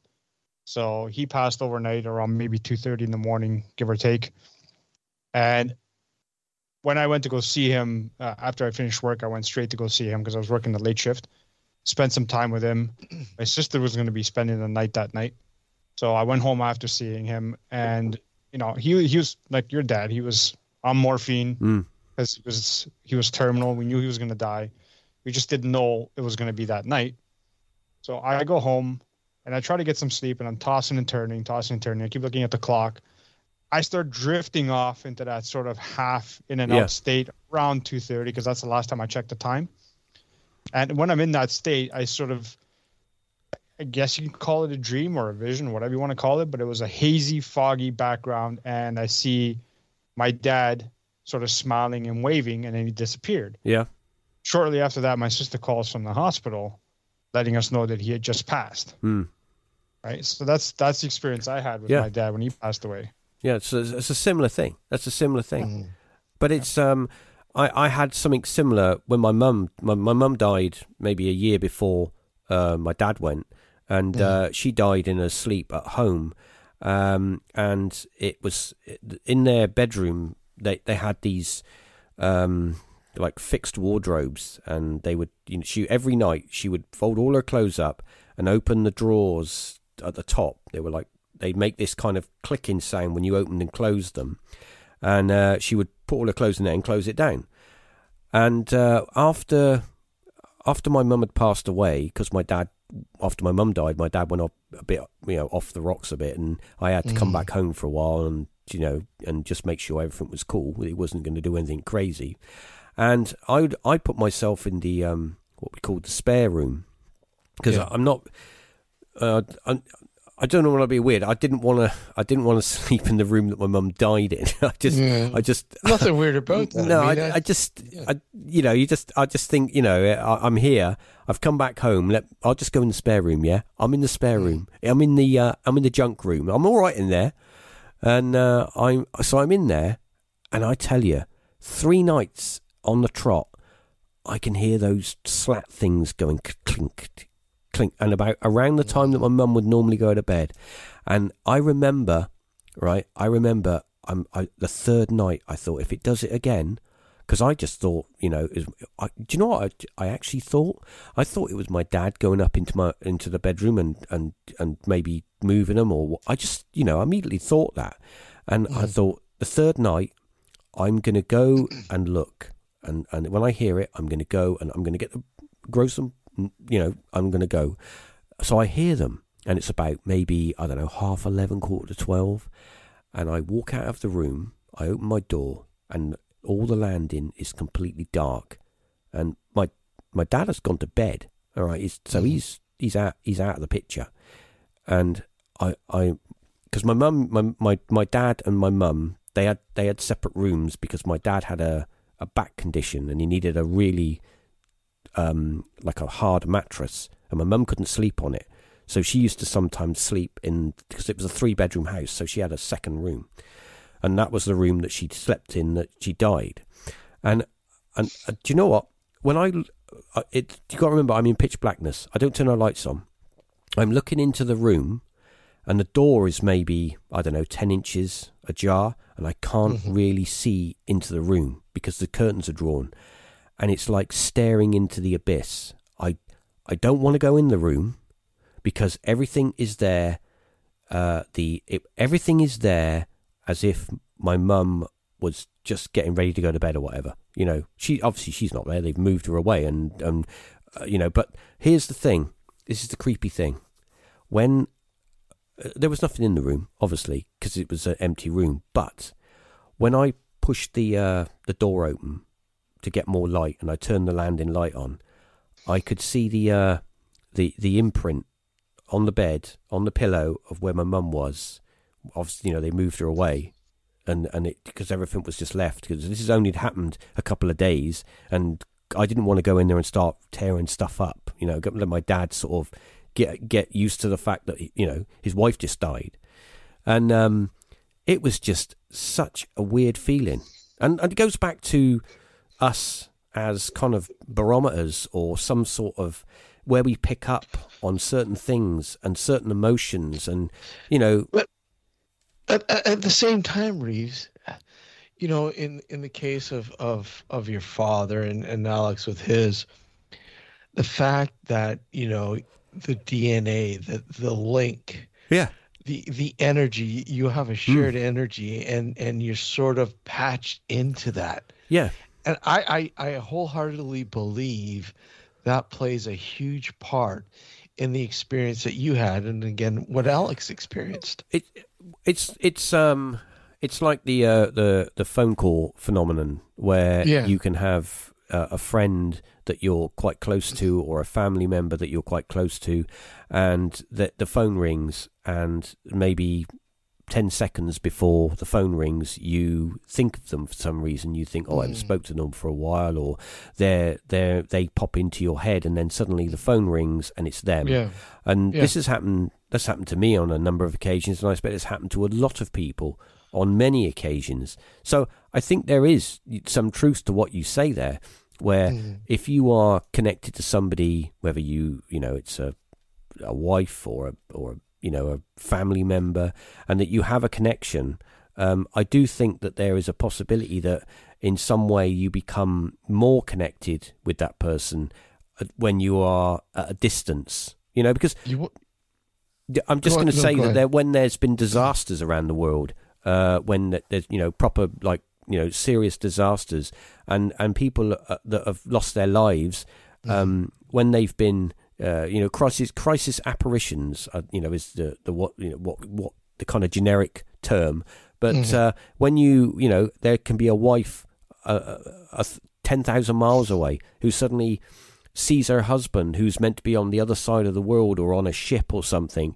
and uh, he suddenly appears and uh, then disappears you know and it's it it's kind of it it's kind of a, maybe it's a mental thing maybe it's a mental projection maybe it we do um see I, I have I'm of the, I'm of the um the mindset that uh, that we when you say brain when you say mind they're, they're two completely different things and I think that Mm. with the the mind brain you know the, the the brain is the meat in your head the mind is the the bit that uh, maybe you call bit. yeah the energy, the consciousness. You know, and I do think that in some way, maybe uh, consciousness to a degree is not actually in us. It's it's it's connected out there somehow, and we're all connected to a. Um, I don't want to get all weird and matrixy or anything like that. I don't. I don't it's want to okay. go. We, we, we get like that all the time, yeah, I- I just It's think- normal for us. I try not to uh, use those generic terms because it, people get, you know, you could. We're in the Matrix, you know. It's like, well, uh, yeah, that's a film, uh, but I understand what you're trying to get to me. Yeah, I, I do think that you know the electronic, you know, the electronic universe or whatever you want to call it, the, you know, uh, that there is some form of. That's another t- tangent. Uh, that we live in a we live in a computer program, but then there you go. The spirit world. What is it? You know, it's we're going down all these different alleyways, but there's a- they're all legitimate.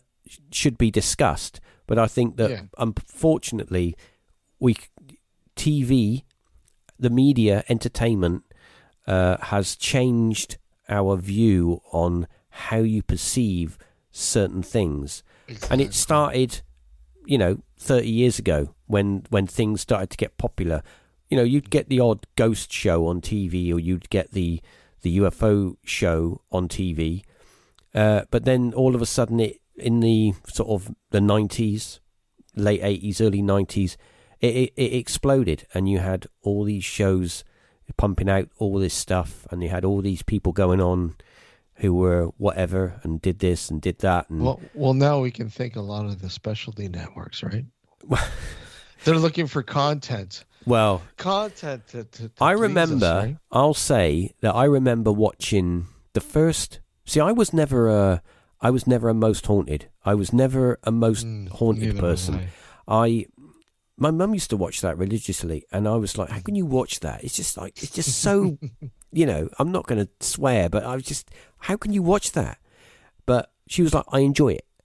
Uh, It doesn't matter. I enjoy it. Uh, All right, you enjoy it. Fair enough." But then there's me, right? there's me. There's me going upstairs and putting on my satellite and watching a bit of TAPS. You know, Yeah. so it's the yin and yang, in it? So it, I'm I'm watching. That was the first kind of show that I really got into and and started to realise that. Uh, how can I put it? It's I started to care about those people on that show, and I used to go when they went on an investigation. I was kind of going with them. I was in that van at the back. I was I was I was you know I was going with them, and I wanted to. And of course, it was great, but then of course we started to realise. I think Amy was it Amy Bruni or I can't Yeah, remember Vernon. she she then turned around and said, "Oh, but it, they're all making stuff up. The the production agency they want the they want stuff to happen every week, so they're kind of splicing it in a way that edit doing the edits so that it looks like more Well, happens." I and think a lot of people realize that. Yeah. Though. I mean, you, you're you're watching a TV show. It's entertainment, and you got you got to feed the frenzy, right? I mean, you those people that have been in the field that go out and investigate, they know they know that. Look at, there's no way you're going to show the three or four hours in between each edit uh, you know, it, they, they'd be way too bored. You got to show them eating the bones, but you're not always going to get evidence. So of No. course, of course, you're going to throw something out there. I re- I remember watching a I can't remember what it was, but it was uh it was from way back in the I think the mid seventies, and it was it was a it was a it was a, a ghost documentary, a, a British one, and there was your your archetypal ghost, you know, uh, ghost uh, investigator. So you know you had your remember you call him Colin, right? And he had a suit, a tweed jacket on, and some trainers or shoes. He was a kind of, you know, you maybe you went, he was a, a lecturer and that he did this in his part time sort of thing. And he had a sports car or whatever and a, a dog. And, you know, he had a few, you know, notebook and a tape recorder. Um, and he was, you know, the guy's being interviewed and uh, they, they're in this like stately home or it's an old house and they're filming it and it's like a half an hour show and, and, and uh, absolutely nothing happened. And, uh, it, but you were enthralled. You were watching it, and you were like thinking, "Ah, this is a, I want to be a, I want to be a ghost investigator. I, this is just, this is a, I saw, I, I'm sure I saw that curtain move. You know, it's like it was like that. And when you fast forward now, you know, we've we've gone from like sort of a ten to like a ten thousand because Mm. you know unless people are running around, unless people are running around the house screaming like mental cases, and there's lights and things flying around, it's not exciting.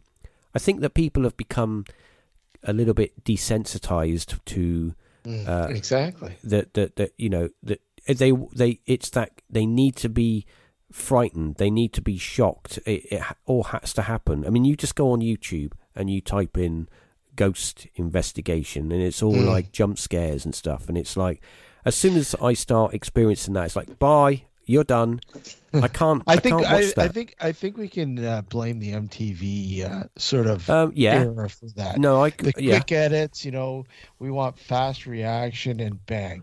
The the music videos, everything else, everything was quickly yeah edited, you know, and, and our attention spans, you know, uh, you know, look at they shortened. yeah i i And- think I think you're you, you are right there. I think that uh, we do get to a point where everything has to happen like instantly, and I do think instantly. that our yeah. our attention as well when it comes comes to like the paranormal phenomenon. uh, It's like I don't want to sit in a room for half an hour and Mm. and maybe hear what I think might be a rap or whatever. I, I- you know It's- I don't want that. It's it, it's tough. Like, Yeah. Okay, so I've been researching and investigating the paranormal for I don't know so many years now, but um, you know I still eh, you know uh, we were we we sort of alluded to, you know a little bit to it earlier about you know doing sort of audio work if Yeah. you will evp sessions or whatever. And some people will do short sessions because they don't they don't have the patience to go through three or four Yeah, hours you of have audio. yeah yeah. I i do. I, i'll sit there religiously and listen to it but i'll tell you there was one there was one point uh 10 years ago roughly around 10 years ago 10 years ago we we've been doing research and investigations at this old farmhouse for 10 years over 10 years now. And i went back and reviewed the very first like the the video footage that that we collected from the very first time that we went into the house and uh because i was going to go back and do and rework it for an, a documentary. And i'm going through this footage and i'm going wow. How did i miss this? Hmm. there was a portion in the beginning when I had the, the videographer go through the house and document it just for, you know, for for uh, obviously for uh, reference down the road uh, for whatever. You know, I, I I just love to have visual documentation. It's, it's always good to do that because it, things, things move and you know Exactly. And all of a sudden, you know, he he centers on this portrait of a uh, of a little girl in period piece. Uh, the portrait is called uh, Cherry Ripe, and it, it is sort of uh, of uh, I believe the same vein as uh, there's an old English uh, song of the same name by an English singer um, called Cherry Ripe, and um, you know, as he's like focused on this picture, in the background, you start hearing a little girl singing. Hmm. And reciting, either singing or reciting a nursery rhyme. And I'm like, how the hell? Because there's nobody there with him. It's just him in the house. You hear people down at the on the main level in the in in at the entrance lobby area, yeah but you're like this this girl is clearly right there with him. yeah I, Al- Alex, I don't know. Do you have that loaded up? The child singing one? Yes, I do. yes. And I don't know if it's going to come through, uh, unfortunately, but see if see Give if it a shot. yeah, give it a shot. Here we go.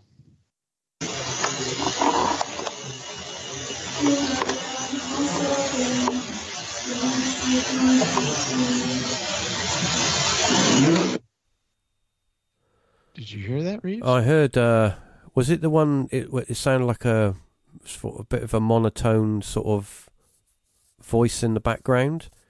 Like Okay, so you- have you hear some voices downstairs in the in the background. But there's it's the quite loud. floor- It's quite loud.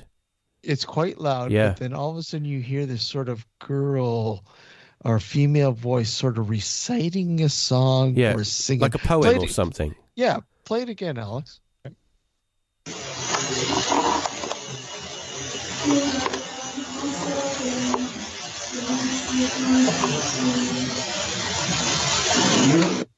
Yeah, I do hear it. And do you know what I find fascinating about that? Is that the the voice is resonating to the room Yeah, as exactly. if it's actually in the room. Because it's exactly. it's actually like as if you were in the room and you were talking, you would get so, some sort of, you know, your voice would bounce off the walls basically, and you'd get that echo. It's right there. Yeah, And uh, you know, I'll send you the link so you can see the video, the actual video of this, so to give you a, Yeah. you know a better perspective. Um, but uh, you know, I totally missed that the very first time going, you know, going through the the footage, yeah, and then you know, ten years later, I, I you know, I pull it out of the archives and I start watching it again. I'm like, wow. I when I when I was doing EVP, I mean, obviously that there was no like it is now. Everything is digital, but back then it was all on analog tape. Yeah, analog. And uh, yeah, so it's kind of I would I would use a, a white noise generator, and I would obviously you know I it was multi frequency, so I could change the frequency and you know, and I would all try different things because I was I was kind of you know trying seeing what worked, and there was no rule book to say you have to do it a particular way, and um, I would often capture what sounded like more than one voice but it was right down in you know right down in the sound in the in the in the, in the low end and and you're not it, there's a there's like all the noises there and all the you know all the garble and everything and it was like I can't make out what's being said but there's it sounds like lots of things are being said. But then again I started to uh, tr- do EVP uh, differently I started to use um, a fan you know putting a, a a tape near a fan and Yeah. also because there was a the the fan phenomenon, um, which is a bit creepy, but it's the way that your brain works. I remember having a fan, right? I remember having a fan in my bedroom of my old house, and Mm. the old house was um, wasn't like an old thing like this. It was modern, so it was very hot in the summer. Um, so you know, the, you'd leave the windows open and stuff, or have, run a fan twenty four hours a day because we don't have air conditioning over it. doesn't it doesn't get that hot for that long. Yeah. And um, so I'm running a fan, and every night I can hear what sounds like uh, rave music playing, and I'm thinking, who's having parties every night just because it's warm? You don't, don't you go to work? You know, you just party. you know what? And and every time I turn the fan off, then the music goes.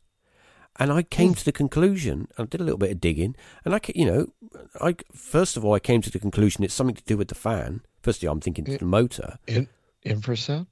Well, it's your, it's it's the way that the brain tries to mm. make sense of a of a mm. noise it doesn't really understand. It's your subconscious. It's trying to figure out, Yeah. and so Okay. it's pulling up information in your that you know that you have to kind of make sense. So you know it's that fan phenomenon. But also, I've tried um, capturing EVPs with water, running water, um, and I've had. Well, I wouldn't say I've had a lot of success with it, but once again, I've captured sounds that sound like voices. It sounds like people talking.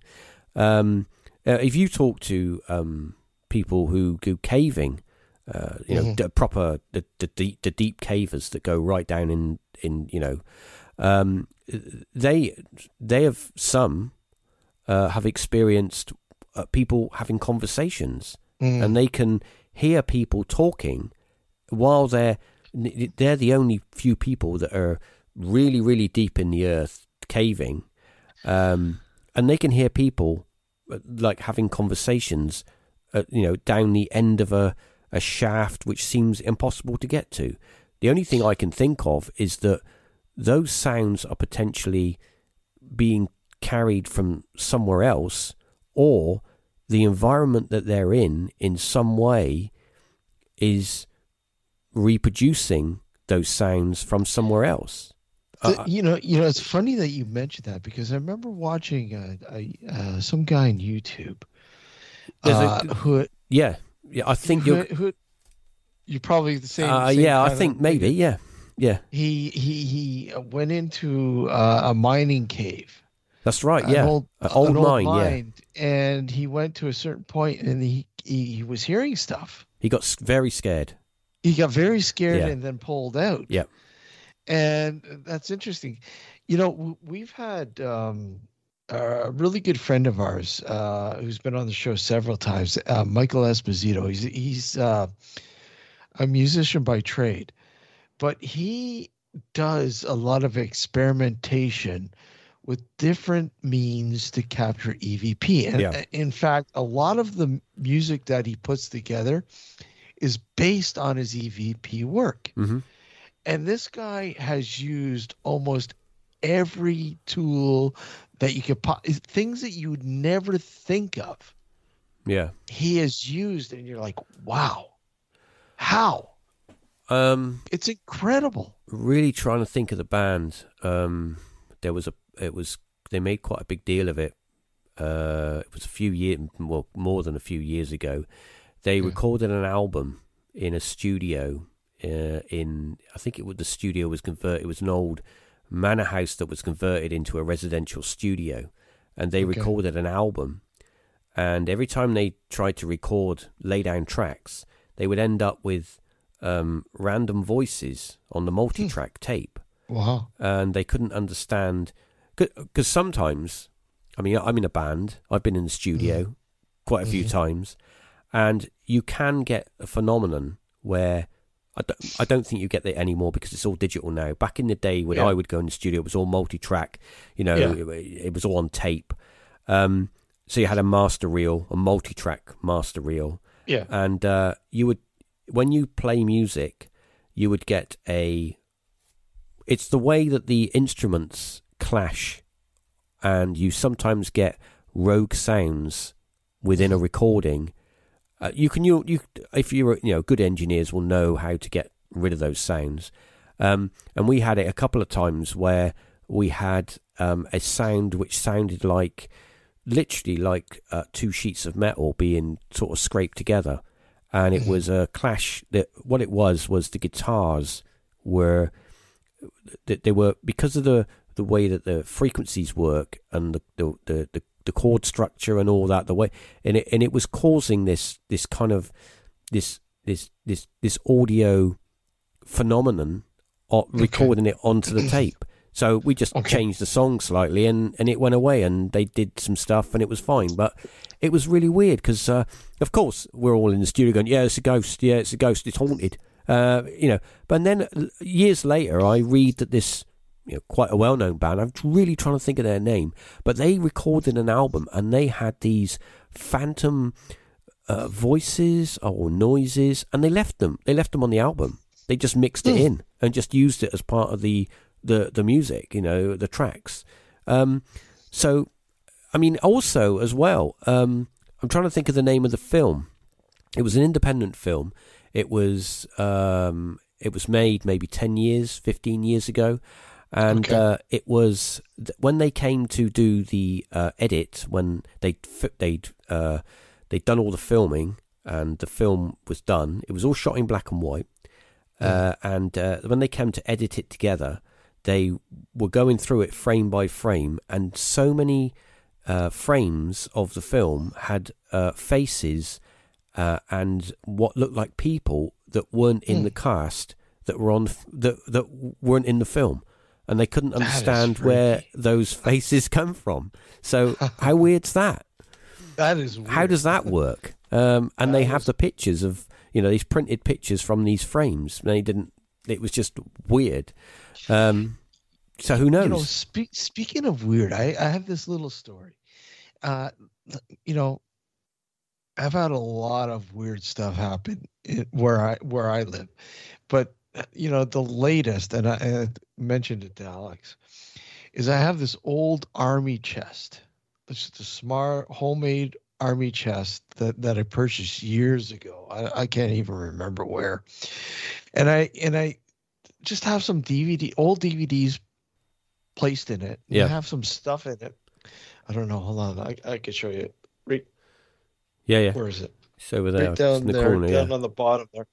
But anyways, um, uh, you know, I came in, I came into the in here one day, and inside it is something that Gareth and I would talk about all the time, and that is a, a, a TV series called Tomorrow People. Oh, tomorrow, people. Yeah, excellent series. and I and yeah, amazing series. Yeah. And I had I had the the you know part one and two box set inside that, and I came in here one day, and you know I, I'm looking at the desk, and there they are sitting on top of my desk here, and I'm like, okay, that's weird. Why are those sitting there? And I noticed I looked at the box where they normally are sitting in. yeah, Uh, everything on top was over to the to the floor beside it, and the latch had been open. There's a latch on it. You know, and I'm asking my wife. I'm like, "Were you were you up Yeah. here looking? Did did you put those there?" And she's like, I, "No, I haven't even been in this room." And I'm like, where where did you get the? I mean, because we, you know, that's kind of you, "Where, you where think did of I the, the chest. Where did that come from? You pick I- it up. You know or, what? I, I I bought it at an at a antique place Do, years do you ago. know the the history of it?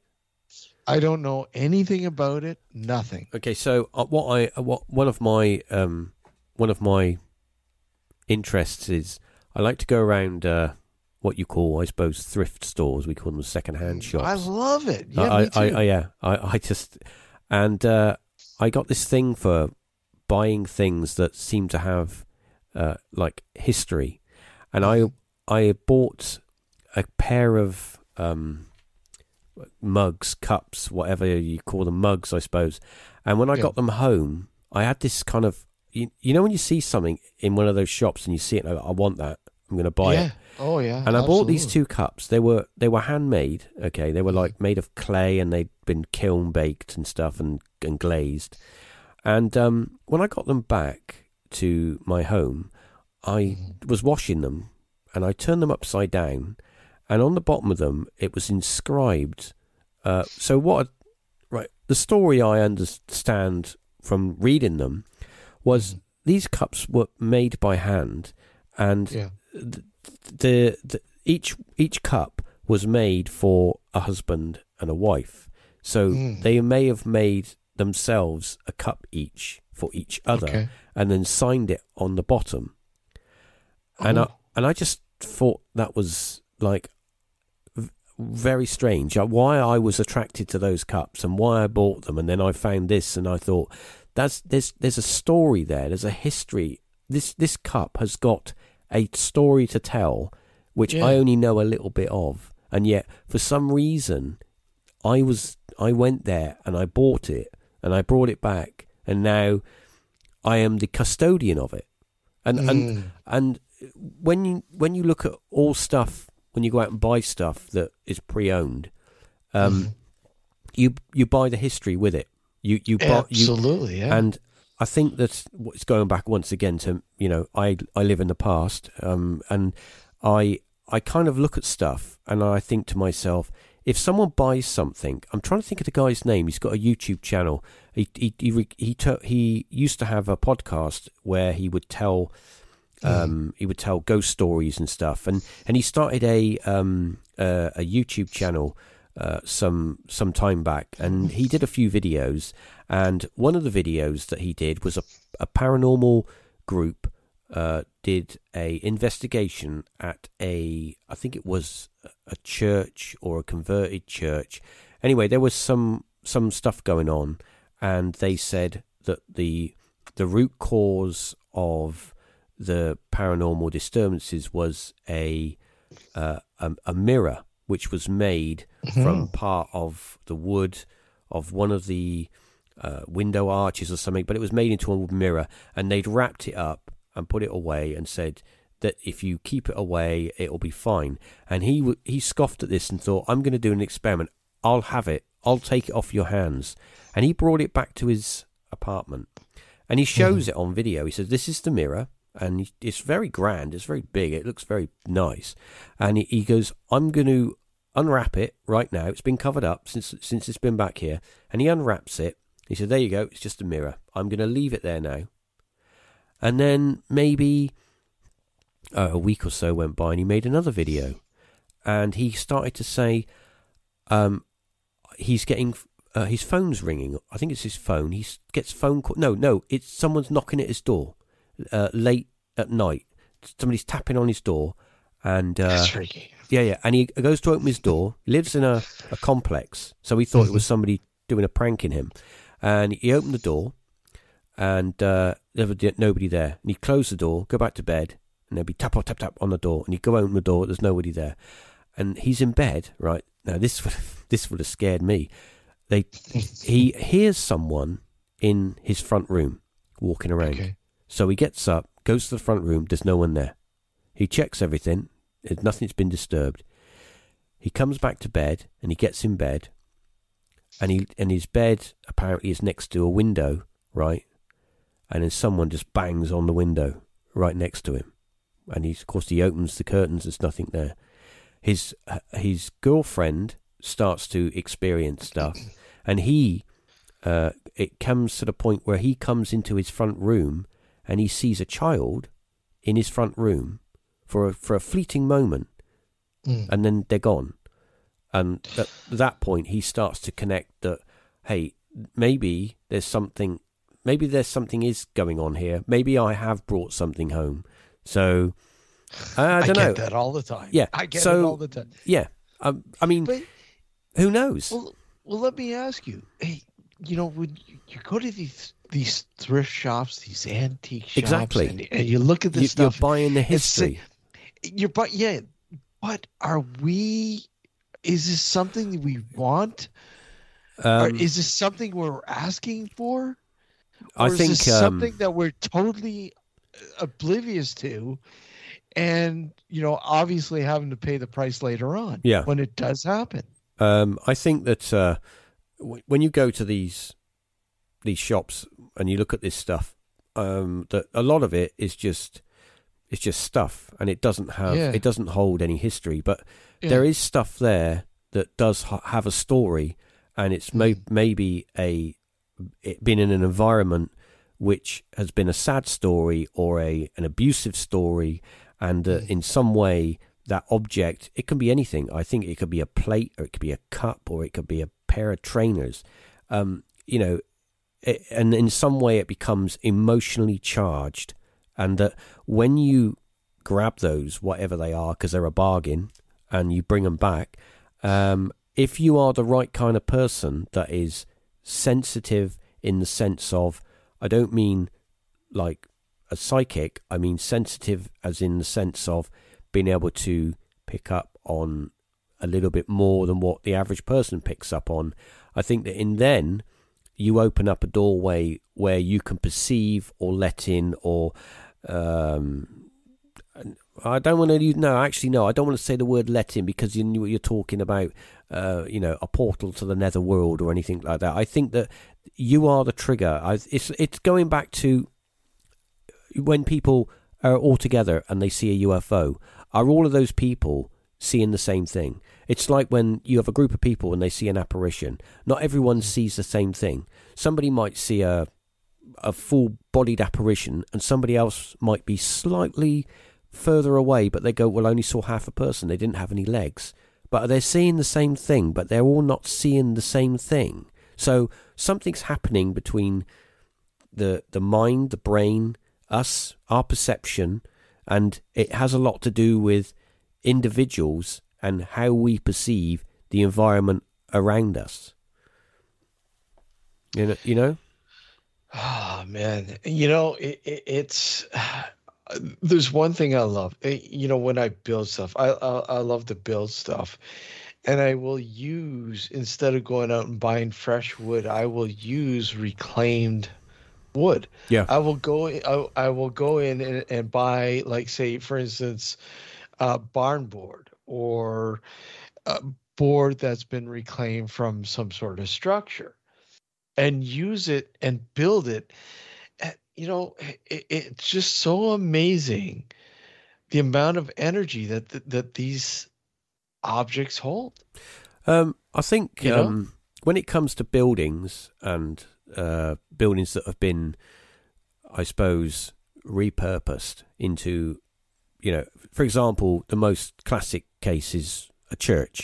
When a Yeah. church no longer has a congregation and it, it becomes, you know, not a church anymore, and someone comes along, a developer, and says, I like this, I'm going to make it into my home.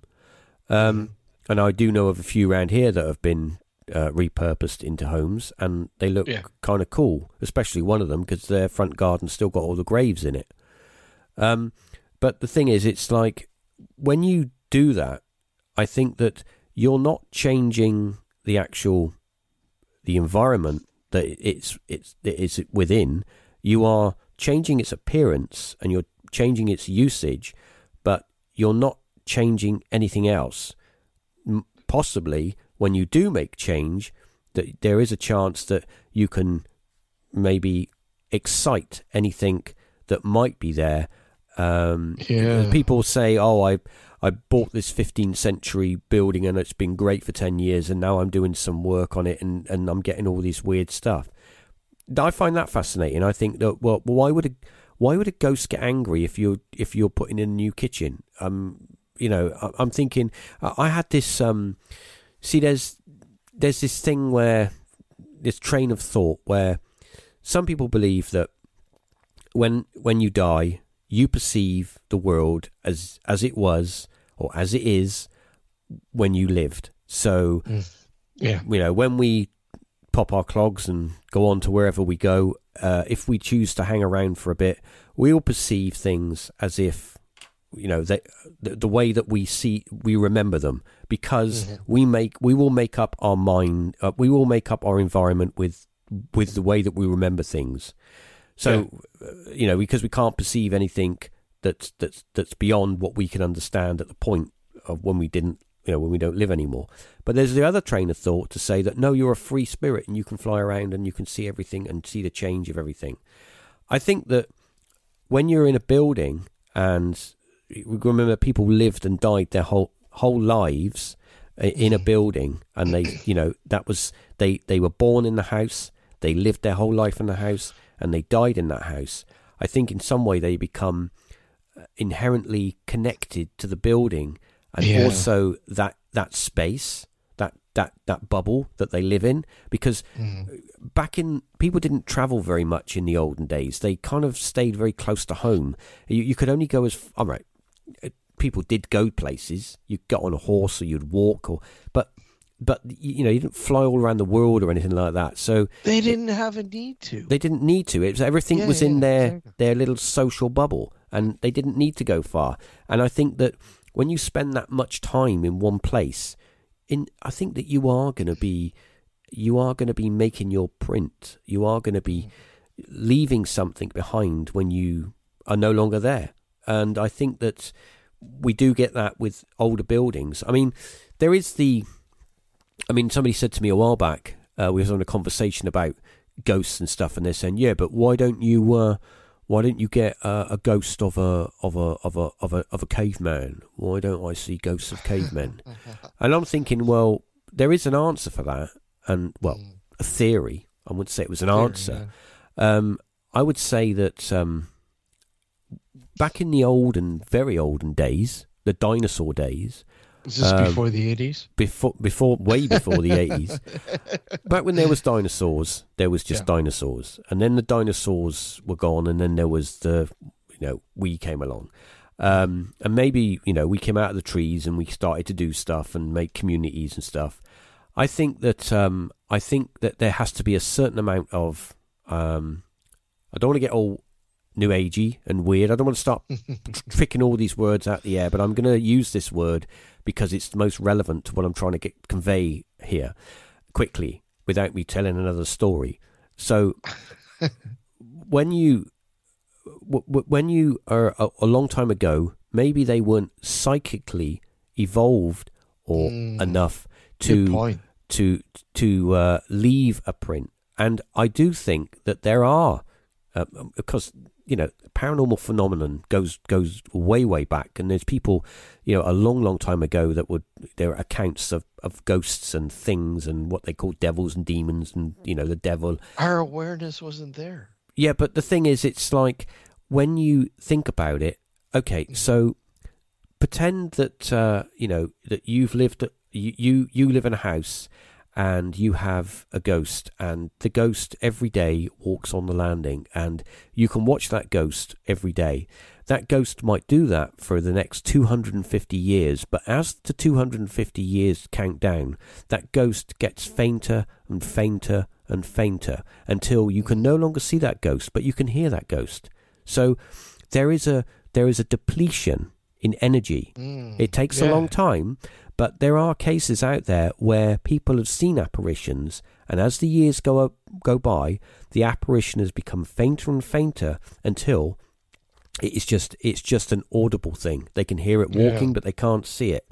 So that that that makes me that makes me kind of reason to myself. Well, maybe you know there are old, you know, olden day ghosts that are still doing their thing, but a lot of them have kind of expired like a battery. They've kind of run out, and there's you know they might still be around as in a sounds, but but visually they're no longer around. And so what we're seeing now. Good point, but don't you think? Okay, so since we're de- like I like to think uh, when, when we're dealing with you know this sort of realm as being an uh, like an energy imprint, and yeah. energy being infinite would that not constantly like you know like we said residual constantly play out? And i i like how you're saying it it eventually wanes out. Yeah so okay so i'll, I'll say it a different way. So basically um, you have right so you have two kind of hauntings right? You have the residual haunting which is just it's not conscious it just does its thing right? Just, uh, yeah. It just it's, it just plays like a, a tape player, right? Mm. So that because it's not able to, it's not it's not actually conscious, right? It's just yeah. doing its thing, and then you yeah. have a an intelligent haunting, which is a, yeah. a, a personality or a well allegedly a personality or it's a consciousness responsive. Yeah. So that way, kind of, if it's responsive, it must be at some point. If it's responsive and it's able to tap on the wall three times and it taps or or you know move stuff or uh, you know make things appear and disappear or or whatever then it must be to a certain point it must be conscious of itself and if it's mm-hmm. conscious of itself then it must be able to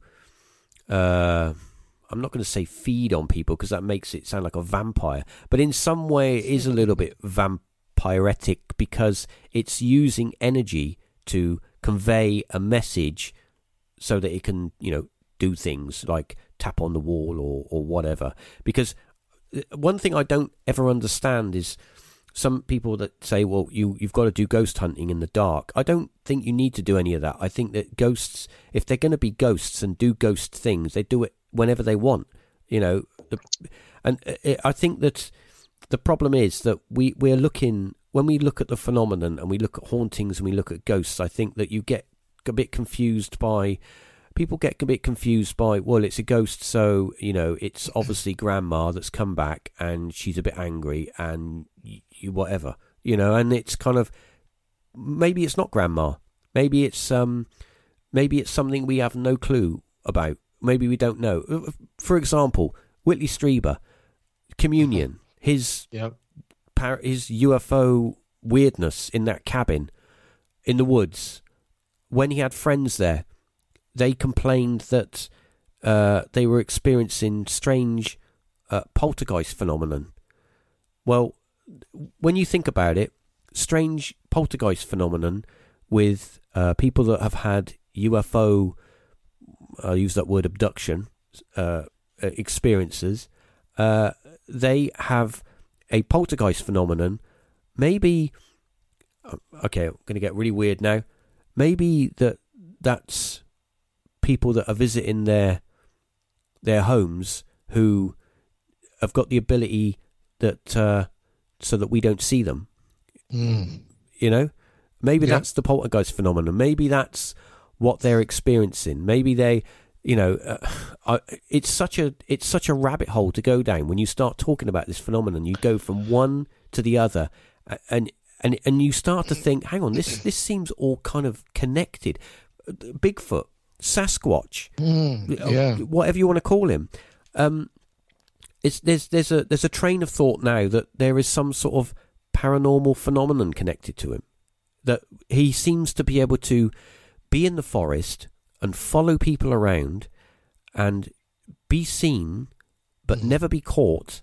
But people experience him, um, and and more than one at once, and yet they never are able to get near enough to you know i mean obviously you know it's getting to a point now where you know you get the the stick knocking and the noises and the howling and the th- the stone throwing.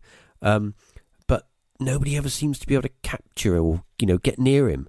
And you know, there are people that have had um there there are people that have had uh uh encounters with them um and also one of the things that they do they do say is when they walk they they seem to almost glide when they walk. They, they, they like for every step we take, you know, we'd have to take like ten steps for one of their one steps. It's as if they sort of they glide across the ground rather than walking across the ground, and and they you, for how big and massive they are, they're so silent.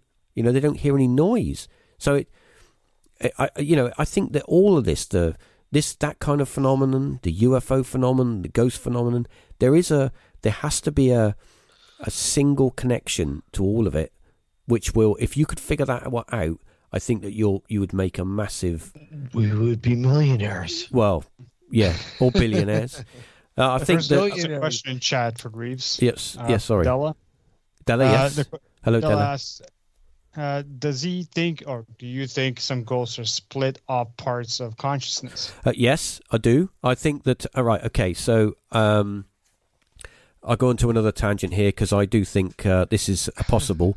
Um, that if you uh, if you pass on and if you die, um, possibly uh, you would go into a kind of I'm going to say a purgatory, but more like a limbo, and that limbo could possibly be like a very confused dream state and that where you are not really fully aware of your environment and you're kind of half asleep, but you are kind of your your personality is there, but only parts of it, only them, only certain parts of your personality. And this is what I was talking about earlier, where there are researchers out there that say that you know, is it is it possible for only parts of your personality to kind of live on, or if you die uh, or get killed or suicide or something happens to you very quickly and you you're suddenly no longer alive and you're you're very confused you're in a confused state